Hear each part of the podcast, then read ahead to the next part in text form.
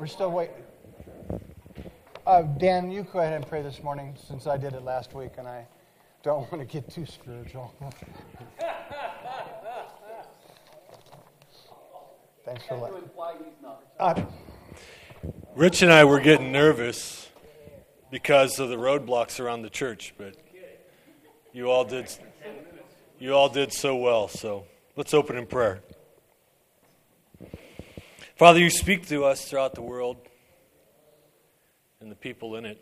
And today we experience roadblocks to our gathering. It's so often true when we look at the world, Father, we try to be active and positive, and yet we feel distress.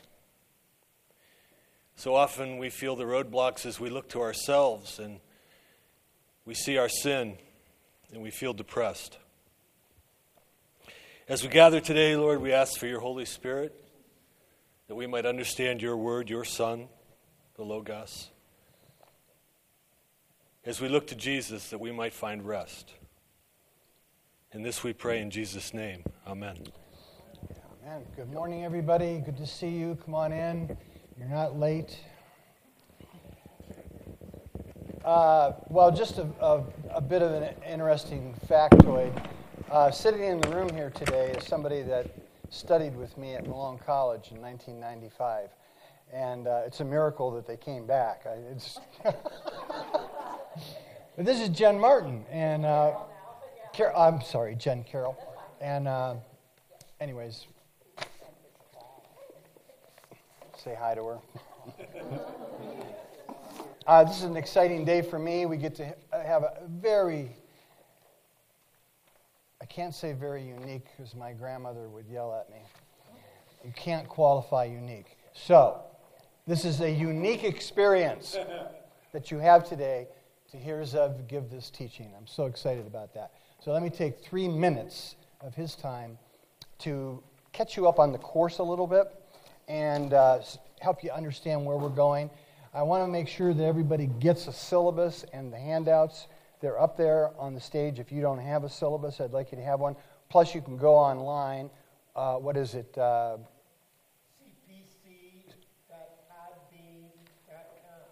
cpc.podbean.com, and you can download everything in this course, including the overheads and the handouts and all, the whole thing. So please get that because I showed, I, I got a little diagram here to just kind of catch you up where we're at, and I want you to have this syllabus so that you see where we're going. So we started off with Tolstoy. You remember that? Martin the Cobbler. Did anybody make the connection why we did that? What did we do last week?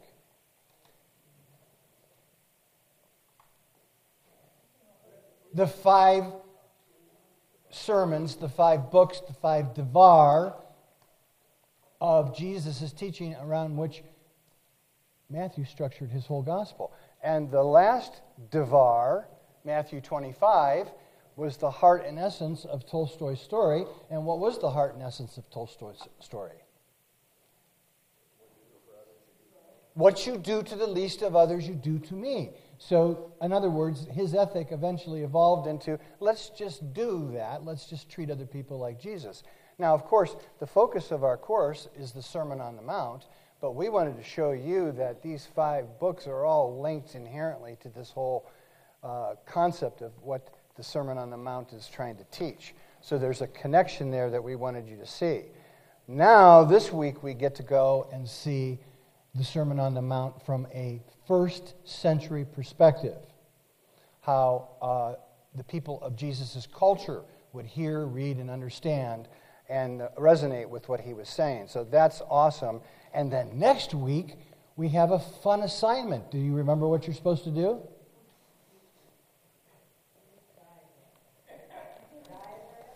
Yes.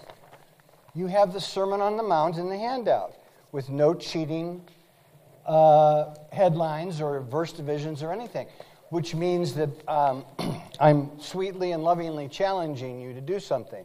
Sit down and read this and actually try to outline it based on its content, not on what somebody else told you the content was. Good grief, what will happen if you do this? You might think about it. You might think about it. You might actually, God, in, uh, no, that's wrong though, because we're not supposed to use our minds, right? The first and greatest commandment. I am. The, The second, Lord. then. You shall have no other gods before me. I'm thinking of the other one. you shall have, yeah, you shall love the Lord your God with all your heart, soul, mind, which you will see today an example of. So, Zev and I will bring uh, our outlines. Are you doing one? Am I doing what? An outline. I don't know. Okay. I'm doing one. Then we'll do it together in class. It's not right or wrong, but what we want to do is actually tear into the teachings of Jesus and understand the logical connections that he's trying to make. Okay, so having said all of that, there's where we are in the course. Here is Zev to take us back to the first century. Okay. Couple of observations before I get started. One, how many of you remember growing up Rocky and Bullwinkle? Do you remember Mr. Peabody and his boy Sherman? Okay. What did Mr. Peabody have that he was always using with Sherman? The Wayback Machine. Okay. I am not Mr. Peabody. And I don't have a Wayback Machine. And uh, I don't know what expectations you had about this presentation. It's very interesting because um, uh, end of last week, um, uh, Cindy Friley texted me saying, Do you have a press release for your presentation?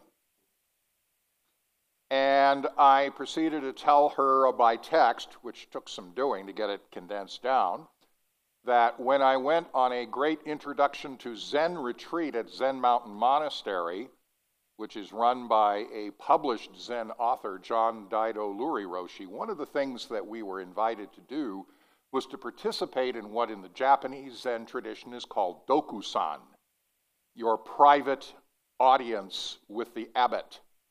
And it was in the form of a question that you had to ask the abbot. And you were told to please formulate your question carefully so as not to waste the abbot's time. And, uh, you know, this is sort of like getting your own private koan, you know. So I thought about it, and when my time came in, I bowed and sat down and said, How do I practice being nobody in particular? And he immediately responded, Don't believe your own press releases. So I texted that back to Cindy and said, If I'm not supposed to believe my own press releases, should I even be writing one? Well, she didn't respond to that. I eventually did text her or email her a sort of press release, and uh, she thanked me for that. So uh, the text, the press release that you probably got was the one that I co-wrote. But I have to honestly warn you, I don't believe a word of it. Okay. I can't take you back to first century Palestine. What I can do is sort of give you an understanding of just how much that would change your perception. Okay. Think for a moment that you are no longer a turn of the 21st century American, relatively affluent, and a speaker of American English. I know the English think it's a separate language, but. Um, and that you are, you know, in a comfortable society where the religion you profess is fully accepted, and you are living in an independent country. And now take yourself back to a situation where you are a first century tribal Semite, speaking not American English, but Aramaic, which belongs to a completely separate language family. And that your religion is currently going through a major period of division and conflict, largely also conditioned by the fact that your country is under the brutal military occupation of a pagan foreign power, which is a reality you have to deal with literally every single day. And that you are longing for the coming of a better world, deeply longing for it. Okay. That can give you an idea of some of the differences that have to be done. But especially, I want to highlight before I get started, because I am going to be talking in some ways about certain technical terms, about language.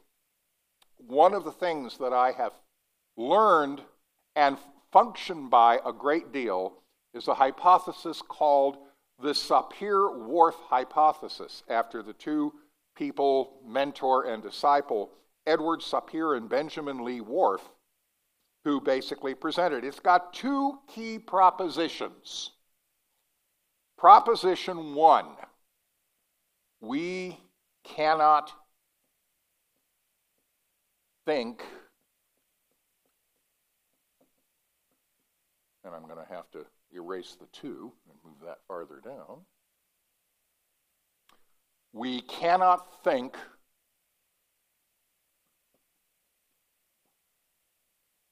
without language.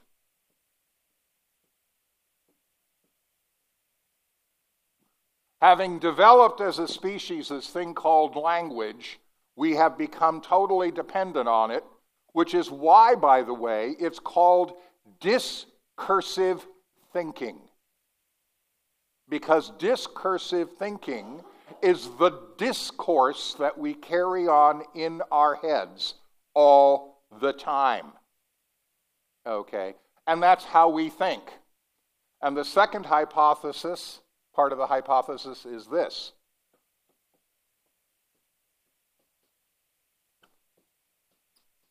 The structure of our language.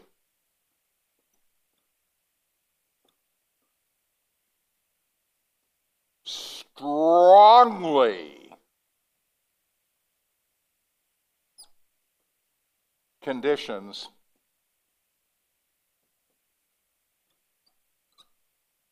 The structure.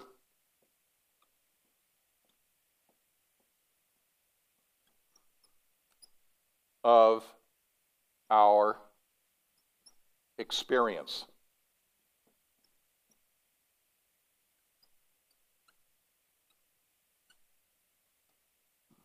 In other words, the way we experience reality and respond to it is in large measure a function of the structure of our language. And that's why one of the things I want to do is to sort of begin to give you an understanding of just how different the worldview of a first century Palestinian Aramaic speaking Jew would have been from a turn of the 21st century English speaking American. Because American English, like Greek, which was also spoken in, in, in that area, in the eastern Mediterranean basin, is an Indo European language. And one of the things that Indo European languages have that Semitic languages do not have, and this is crucial, is a present tense of the verb to be. In Semitic languages, there is no present tense of the verb to be. Nothing is anything because is is not a word that exists. And that's a fascinating thing to think about. And what that also means is that by and large, if you're a Semitic language speaker, your language does not have a subject predicate structure, strictly speaking. Secondly, English in particular is the most heavy noun endowed language in human history. We've got more nouns in the English language than any language that has ever occurred. Okay? The noun is the absolute key part of speech for us. Okay? How many of you remember diagramming sentences? Okay. What's the first thing you have to put into the diagram of the sentence? The subject. What part of speech is the subject? Always. It's a noun. That's what you're talking about. And because that's the key subject, how do you perceive reality as a user of English? You perceive reality as made up of a vast multiplicity of things. A vast multiplicity of things with properties. Now, Semitic languages are totally different because in Semitic languages, everything is based not on nouns, but on verbs. And I think one of the best illustrations of this, uh, one of the modern sort of member, uh, Kabbalists, um, Cooper, I think his name is, wrote a book called God is a Verb. God is a verb, not a noun. Okay? Everything is based on verbs. And verbs have not only complex tense structures, which were simplified for modern Hebrew, by the way, but highly complex tense structures, but also an immensely complex set of voice structures, what are called in Hebrew binyanim, buildings, literally. So you have verbs that are active, verbs that are intensive, verbs that are passive, two different kinds of passive verbs, pu'al and huf'al, you have causative constructions, you have reflexive constructions, and in each of these you have a complete conjugation and tense structure. So, how would you tend to perceive reality if you spoke a Semitic language? Not as made up of things, but as made up of events, actions, and processes, especially events and actions. Nothing is, everything is happening. Yeah? Because that works in Greek, which is an Indo European language. But that's not what God says in Hebrew. In Exodus, it says, Eheyeh asher eheyeh. I will be as I will be. In other words, you want to try to track me down by giving me a name? It's as effective saying when Moses says, What is your name? My name is namelessness. That's what it really means, not I am. Now, the fact of the matter is, what this really should do is the next time you look at the Gospel of John, you're going to see all these I am statements, right? That's not what Jesus said, because he couldn't say I am in Aramaic. What he said in Aramaic is inana, which is an intensive form of ana, I, but with no verb. Okay? Inana. And inana is probably the Aramaic equivalent of the Hebrew anochi. Now, this is a little bit aside, but I really want you to get this because this is kind of a, a good way of looking at how you have to change your perception. You really want to understand the Judaic perspective on these things. When Jesus saw Nathanael coming, what did he say to him in the Gospel of John? Behold, an Israelite indeed in whom is no guile. And Nathanael says, Well, how did you know me? He says, Well, before Philip called you, I saw you under the fig tree. He says, Rabbi, you are the Son of God, you are the King of Israel. He said, oh, You say that because I say I saw you under the fig tree? By the way, what does it mean sitting under the fig tree? And every man neath his vine and fig tree shall dwell in peace and unafraid. This is an Israelite, unlike Israel, Jacob, who has no guile.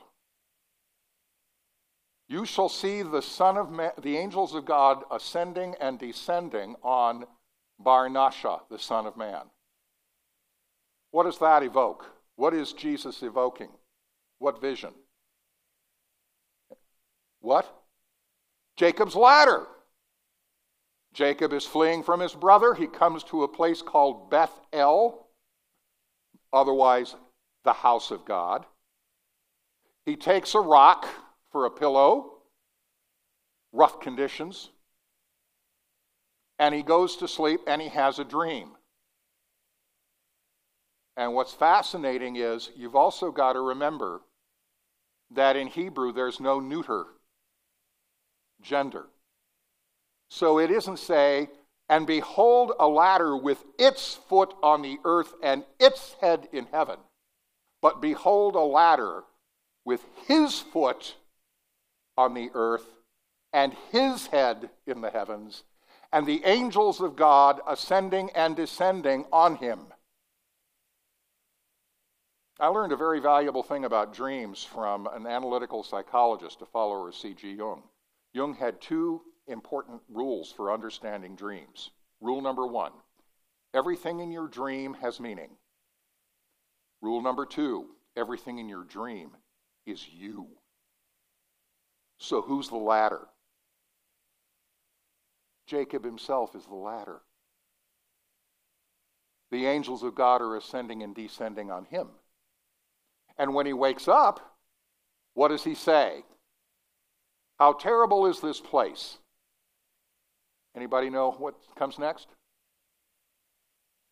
It's usually translated, The Lord is in this place and I did not know it. Well, the only problem is there's no such thing as it in Hebrew. Okay? And what's interesting is if that's all that was meant, then there's a word there that's totally unnecessary. The Lord is in this place, the Anochi Lo Yadati. Okay? Lo Yadati by itself means I didn't know that, or I didn't know it. The word Anochi is totally unfam- unnecessary. So, what does that mean? The word Anochi there is not the subject of the sentence, it's the object. I did not know I. Oh, I did not know I? Who else was in Jacob's dream? God. I did not know Anochi, but Anochi means I. In fact, it is the opening word of the Decalogue.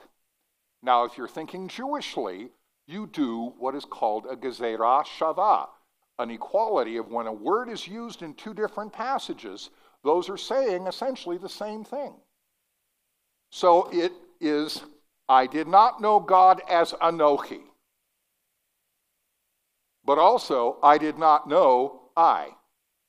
So, what is his real experience there? I did not know that ultimately God and I are not two.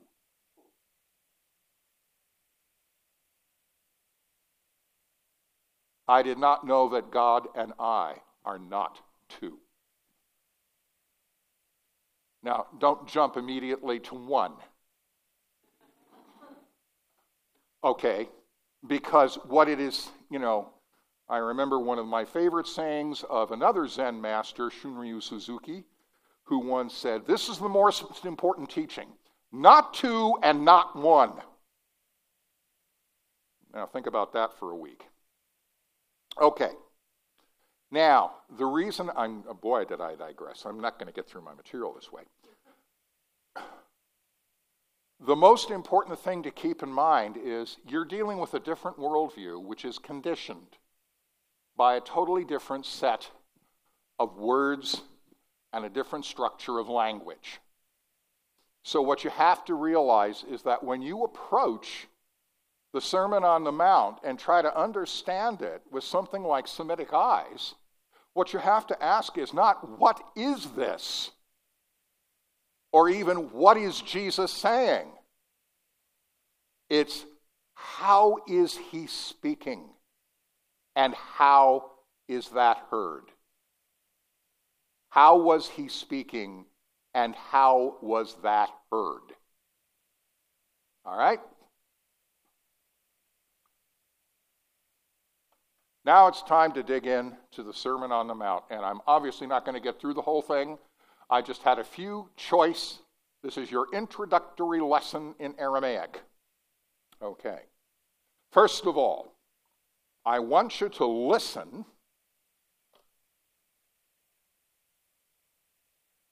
Believe it or not, there's an app for this too. No, wait, wait, wait, wait. I want you to listen to how the Beatitudes, which, by the way, we will soon rename, okay, sound in Aramaic. Okay. Tubwehun, lemiskeni baruch, de dilhun hi malkuta dashmaya. Tubwehun lahavile, dihinun net bayun. Tubwehun lemakiche dehinun nertun ara.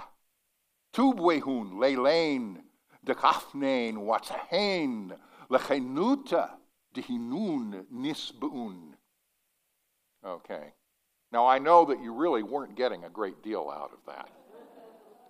But what's the word that starts absolutely every one of those? It's the word tubwehun which you have translated in your Bibles as blessed. But is that really what tubwehun means? Okay.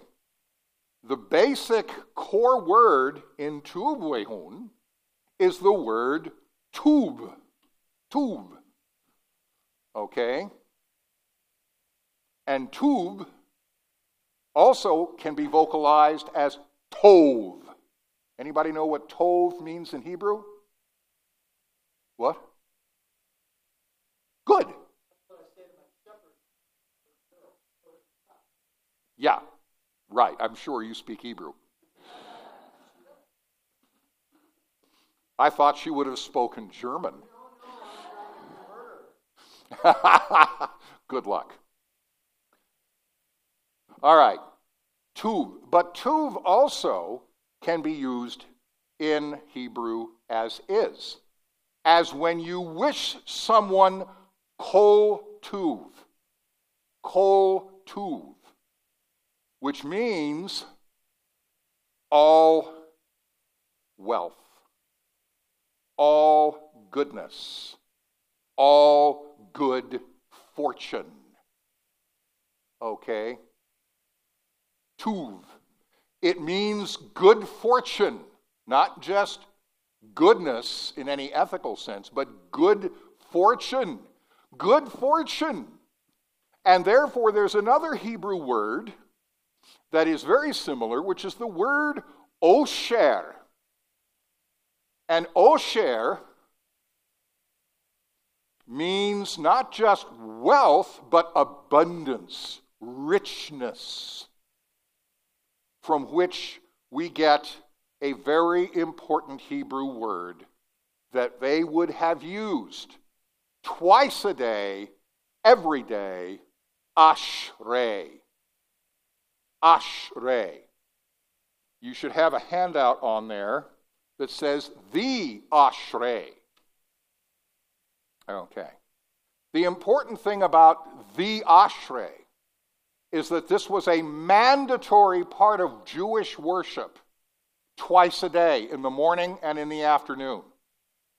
You always recited this psalm, but it's not just one psalm. Most of it is Psalm 145, but a prefix was added of two verses, one from Psalm 84 and one from Psalm 144. And by the way, the addition from Psalm 144 is the last verse of the preceding psalm. So, why would they add that, among other things, to Psalm 145? Stop numbering. Stop separating. This is all part of a continuous praise. And the best way, and the way that's usually translated and read, is Happy are those who dwell in your house. Ashrei yoshvei veitecha. Od Yehalalu chasela. They will ever be singing your praises. Ashrei ha'am shekachala. Happy are the people whose portion is thus. Ashrei ha'am she'adonai Elohav. I forgot to correct that blessed. It should be happy. So cross out the word blessed and put in happy. You could also cross out happy and put in fortunate.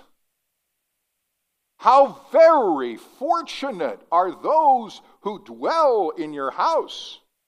How very fortunate are those people to whom such blessings fall. How fortunate are the people whose God is Adonai. Okay? How very fortunate.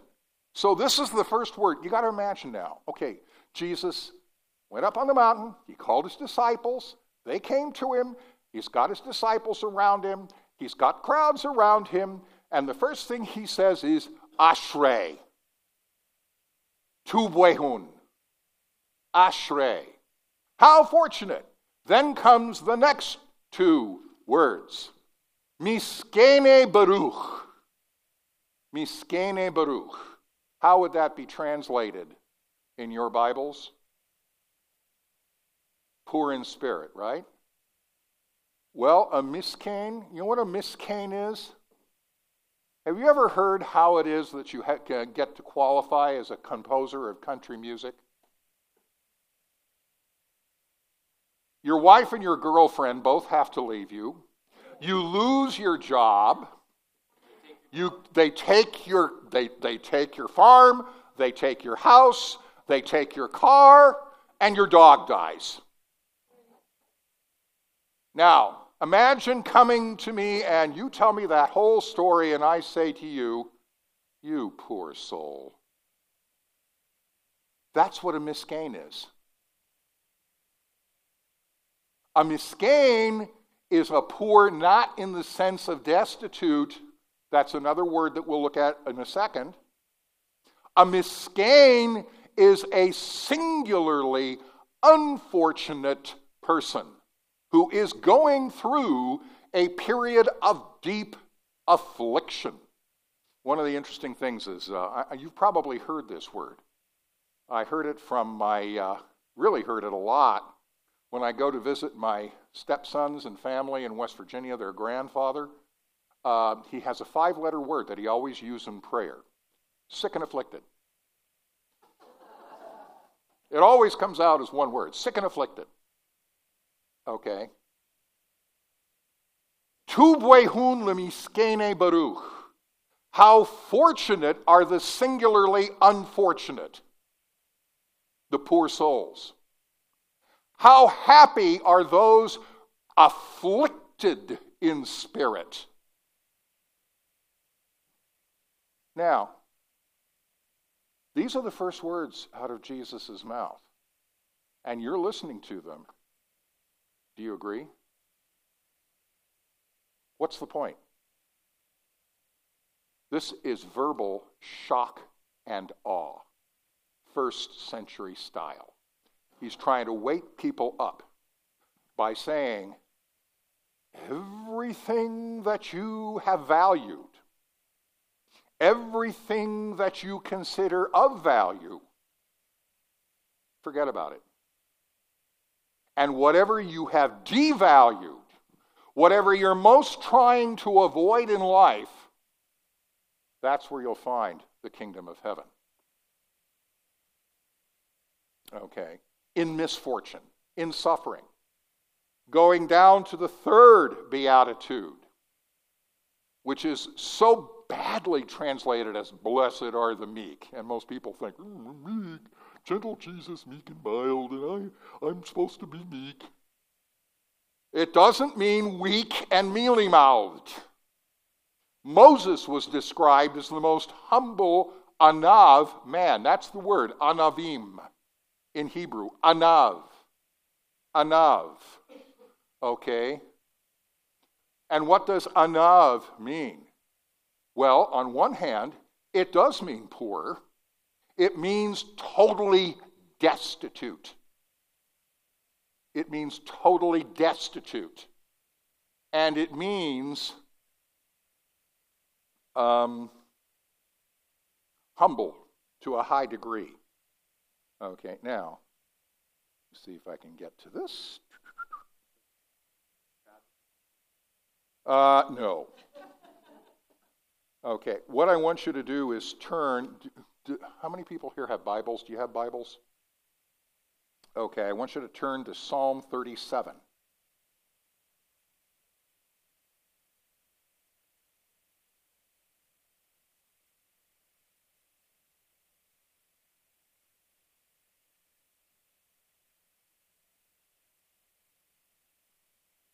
It's the only problem with a Kindle is trying to get to the places you bookmark.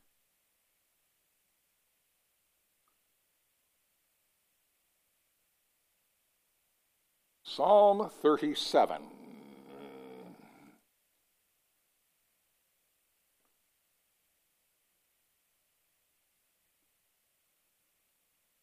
Okay. And I want you in particular to look at verses 10 and 11 of Psalm 37. Anybody want to read it? Anybody got it yet?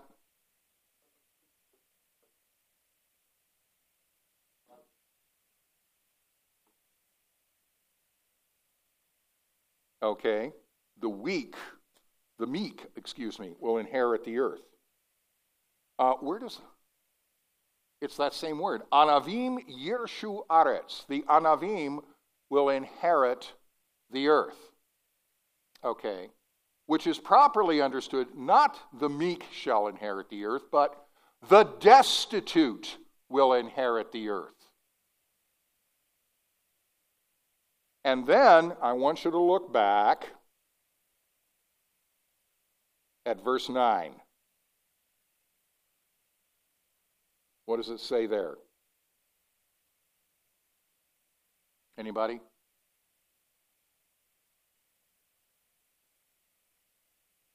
Oh! The evil people will be cut off, but those who wait on the Lord will inherit the earth, will inherit the land. So, who are the Anavim? Who are the destitute here? What? The people. Why are they trusting in God? Why do destitute people trust uh, in and wait upon God?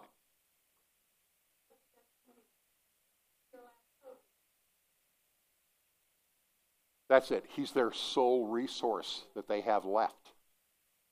Okay? And these are the people that Jesus are saying are most fortunate.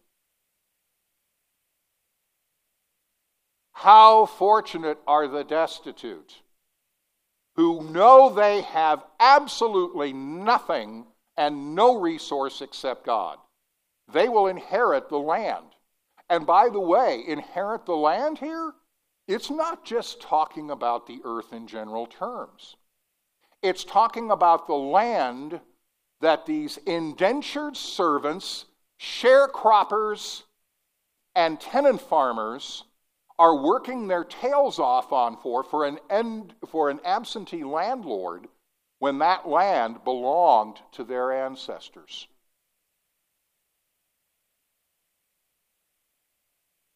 Okay?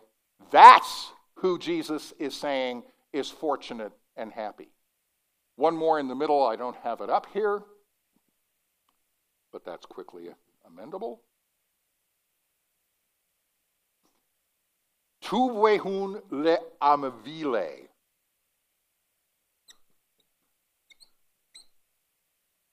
Whoop, that's the wrong. Let's try this one.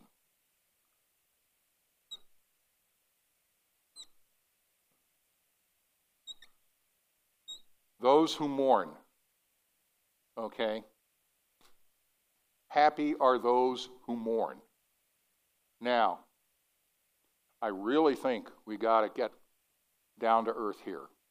Because who are Avelim? Who are those who mourn? They're people who have just lost a near and dear relative who are in deep and profound grief. In fact, under Jewish law, if you have lost an immediate relative between the time of their death and the time of the funeral, you are completely exempt from the observance of all positive commandments in the Torah. Why? because you cannot possibly observe them with joy.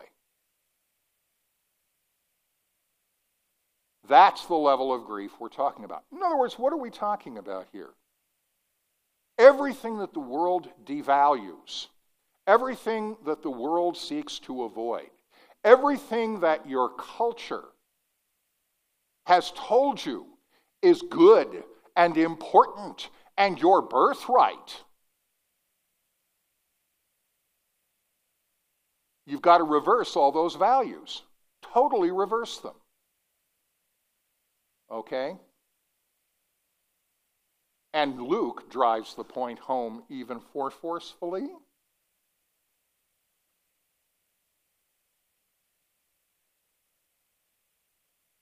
If I can get there.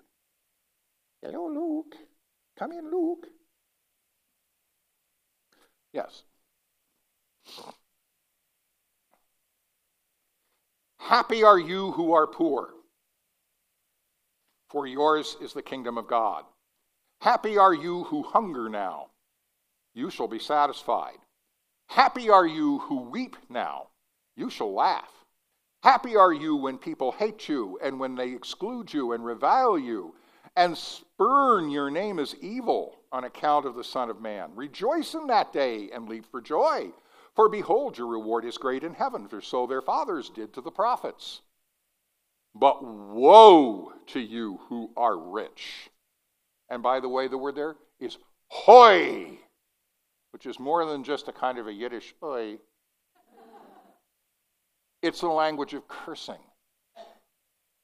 But woe to you who are rich, for you have received your consolation. Woe to you who are full now, for you shall be hungry. Woe to you who laugh now, for you shall mourn and weep. Woe for to you when all people speak well of you, for so their fathers did to the false prophets. Anybody comfortable?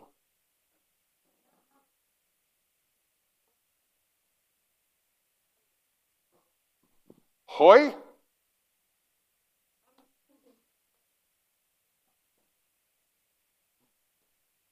Keep forgetting. There's one black pen that works. Okay. Hoy. Okay. Hoy.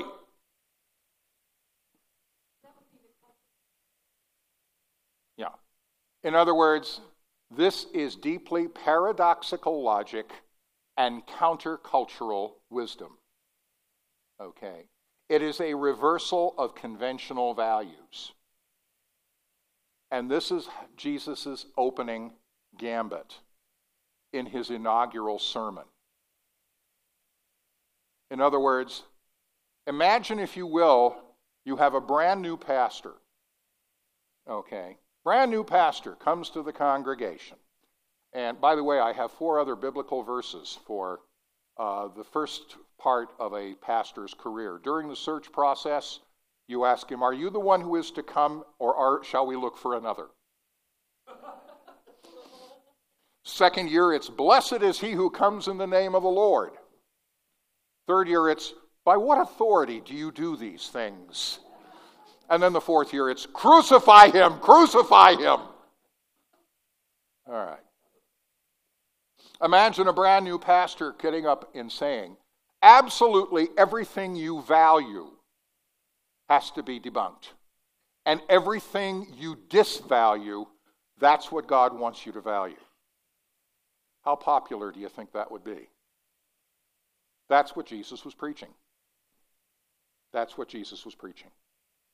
Now, I'm not going to get through all of the stuff that I have laid out, but I did want to get to another thing, which is another section, what is sometimes called the antitheses, but which the biblical uh, scholar and Rabbi Pinchas Lapide called hypertheses. Okay.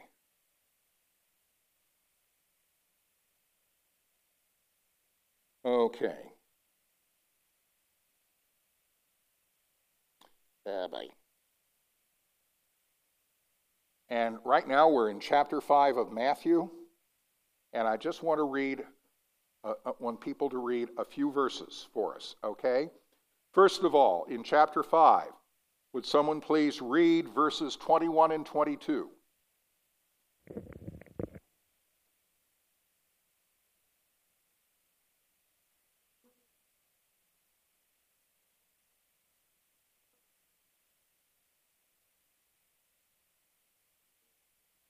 You are angry with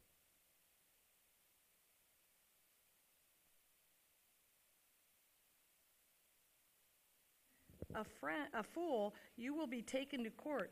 And if you say that someone is worthless, you will be in danger of the fires of hell. Goes on in 23. No, Okay. just 21 and, okay. Okay, you get the idea?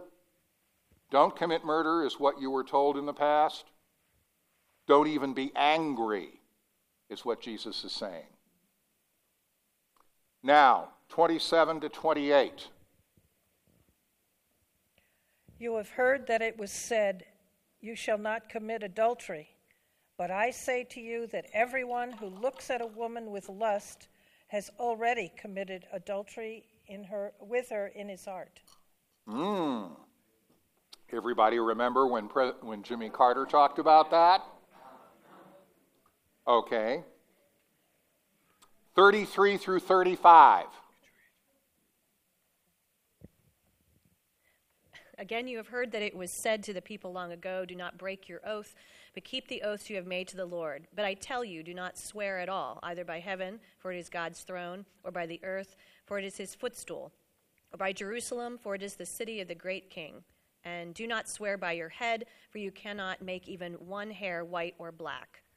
Simply let your yes be yes and your no be no. Anything beyond this comes from the evil one. Okay. Verses 38 to 39.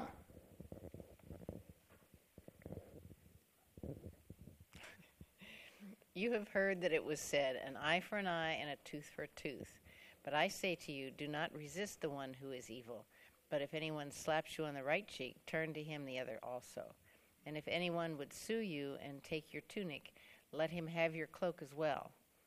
And if anyone forces you to go one mile, go with him two miles. Give to the one who begs from you, and do not refuse the one who would borrow from you. Okay. And finally, 43 to 45. You have heard that it was said, Love your neighbor and hate your enemy. But I tell you, love your enemies and pray for those who persecute you, that you may be sons of your Father in heaven.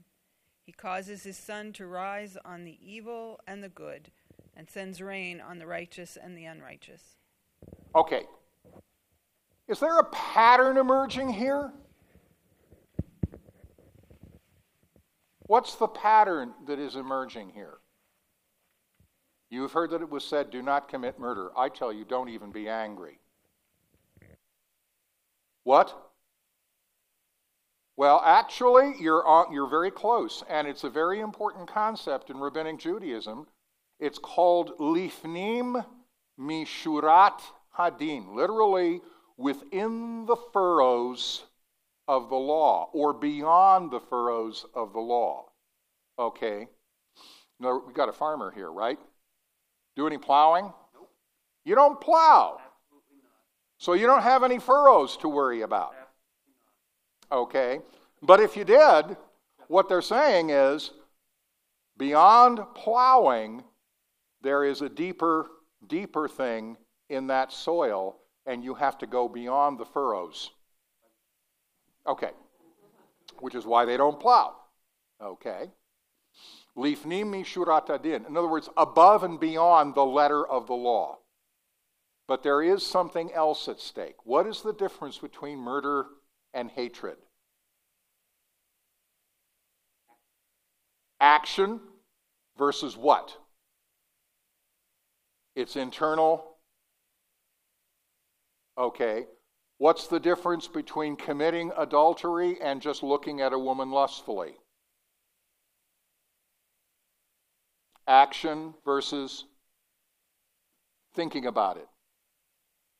Okay. This is one of the key heated debates in Judaism at the time of Jesus.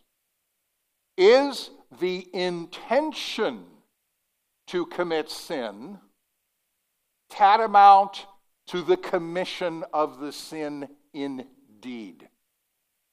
Is the intention equivalent to the deed? Now, there were two schools of thought. In the generation or two before Jesus, two of the greatest sages of Israel lived Hillel and Shammai. They are both revered. Hillel is the more popular of the two because he tended to be the more humane, open, hospitable, generous spirited. Uh, Shammai tended to be much stricter. In fact, he always carried with him a measuring rod, which he would use on those he felt did not measure up to his standards. Okay? He would drive them away. Okay.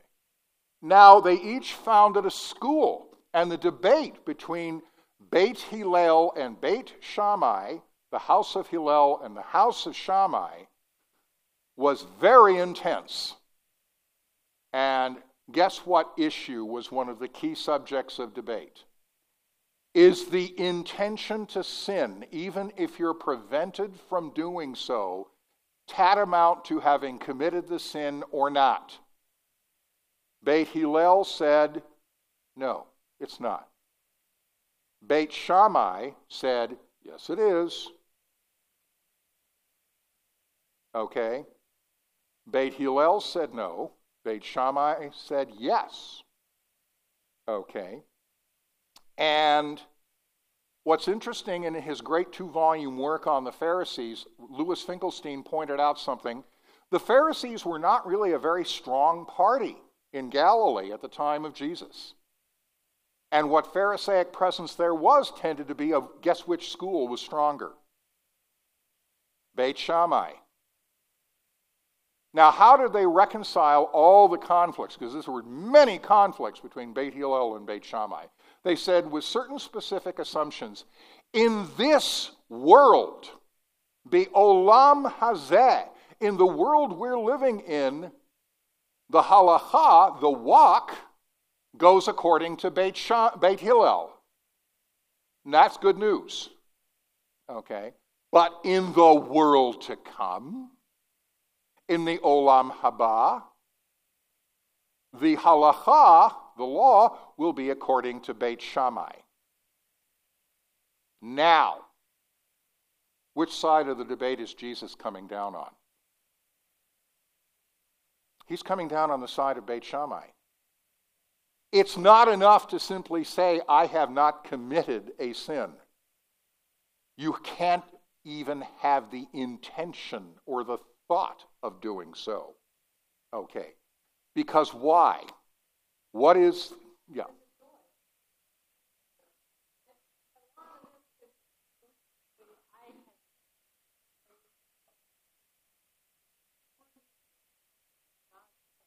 Mm-hmm. Okay. Now, take that and translate it into first century Jewish Semitic terms. the more you're in tune with God, or the more you're in tune with which time period? Olam Hazeh or Olam Haba? The, this world or the world to come? You got to be in tune with the world to come. Why? What is Jesus saying to people? More than just be in tune with the world to come. What's he saying about the world to come? It's here! It's here now. I am telling you, the world to come is here. Yeah?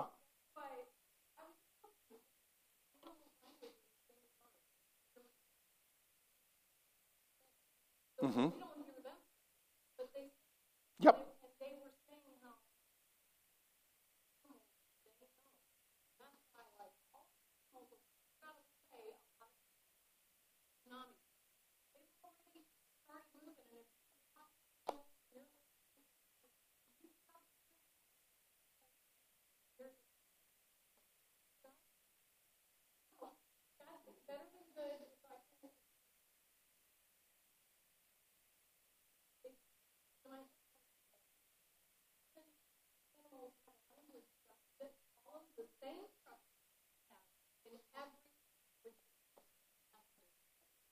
Yeah, that was a wonderful, that was on Nova this last week. Okay, on Nova Wonders. If you haven't seen that episode, it, it, definitely behooves you. We're not as special as we think. I hate to tell you. Okay, now, to put it in deeper context, to show you, number one, what Jesus is getting at here and why this is really nothing new, I want you to turn to 1 Samuel 16 verses 10 to 14. And let me set the scene for you because we don't want to read through this whole passage. Samuel has just gotten, in some ways, the toughest news any prophet has ever had to carry out. God has said, You know that guy Saul you really loved and that you anointed as king? Guess what? I want you to undo everything you've accomplished. And no wonder Samuel was upset. And God says, Okay, come on. Get up off your rear. Quit pining and poor meing. I've got a job for you now. I want you to go to Jesse the Bethlehemite, and I want you to anoint one of his sons to be king over Israel. Okay. To anoint Limashoach someone to be king over Israel. Now, would someone please read 18 Deuteronomy? Uh, no, no, it's not Deuteronomy. I'm not in Deuteronomy. I'm in uh, 1 Samuel 16, 1. Well, we're going to do verses 6 through 7. When they came, he looked on Eliab and thought, Surely the Lord's anointed is now before the Lord. But the Lord said to Samuel, Do not look on his appearance or on the height of his stature, because I have rejected him. For the Lord does not see as mortal sees. They look on the outward appearance, but the Lord looks on the heart. Oh! The Lord looks on your heart especially when what is taking place? The anointing of the Messiah. So, what is Jesus saying in these hypertheses? He's saying, Olam Haba and the days of the Messiah are here.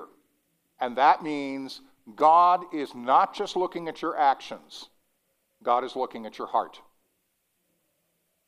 Now, by this time, you probably are doing a little bit of squirming. It reminds me of something when I was um, once on tour in England and I happened to go to York Cathedral, York Minster, and hear the Reverend Canon Raymond Hockley give a sermon in which he had one of the greatest one liners I will ever, ever remember. If you can live comfortably with the words of Jesus, you haven't really heard them. If you can live comfortably with the words of Jesus, you haven't really heard them. But I want to throw in one good piece of very good news for you. Because there's a passage of the Sermon on the Mount that Jesus throws in here talking to these crowds in the middle. Jesus said something to the crowd about themselves. What did he say? You are the light of the world. You are the light of the world. What did he say in the Gospel of John? I am the light of the world. Jesus was saying to them, This is not something that is so far outside of you. It's just been deeply buried. Go deep within yourselves, and you'll discover that same light within you. Why? Because I'm here. Because I'm here. Okay? The problem is, it's like a uh, poster I once saw had a beautiful Luna moth on it. And the caption was, You can fly, but that cocoon has got to go. Okay? We can fly. But that cocoon, and what's the cocoon? Everything our culture has taught us to value. Everything our society has taught us is important. Everything our world says is good. That's the cocoon. It's got to go. It's got to go. And you've got to completely take a new look at reality, you'll find it buried in your heart, but you'll also find it buried, not so buried, in what I'm saying to you right now. Everything you've despised, everything you've disvalued, that's where you'll find the kingdom. Okay? Questions, comments? Have I totally overwhelmed you? Yeah.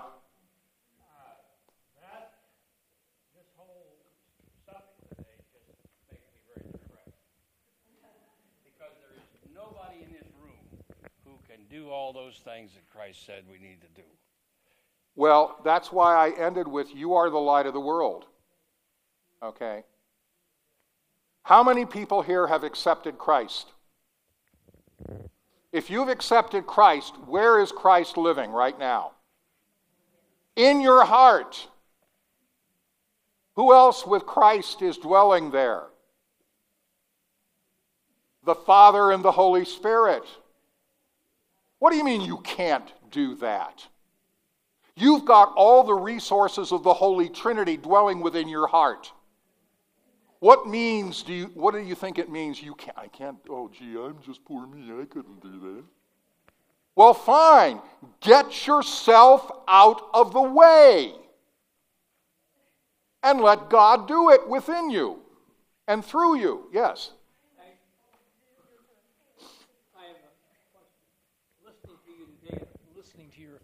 Former lectures.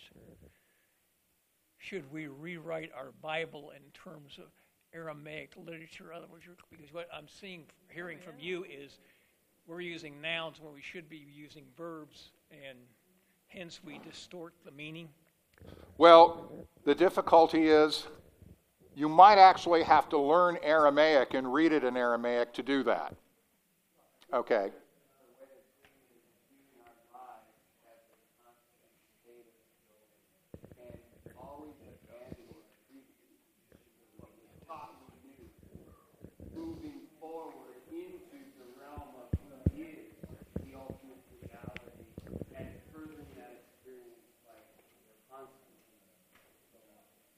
wanting to be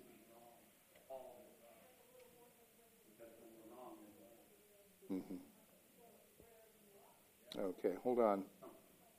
Something like that. All right. In that case, that leads me to one of my favorite passages in Philippians. Okay. Christians and repentance is the most assured about everything. And we learn right here we have no idea who we even are. Okay. Paul is writing, it's, it's arguable that the church in Philippi was Paul's very favorite church that he founded. In some ways, the letter to the Philippians is the most tender of all Paul's writings, which is saying a lot. Um,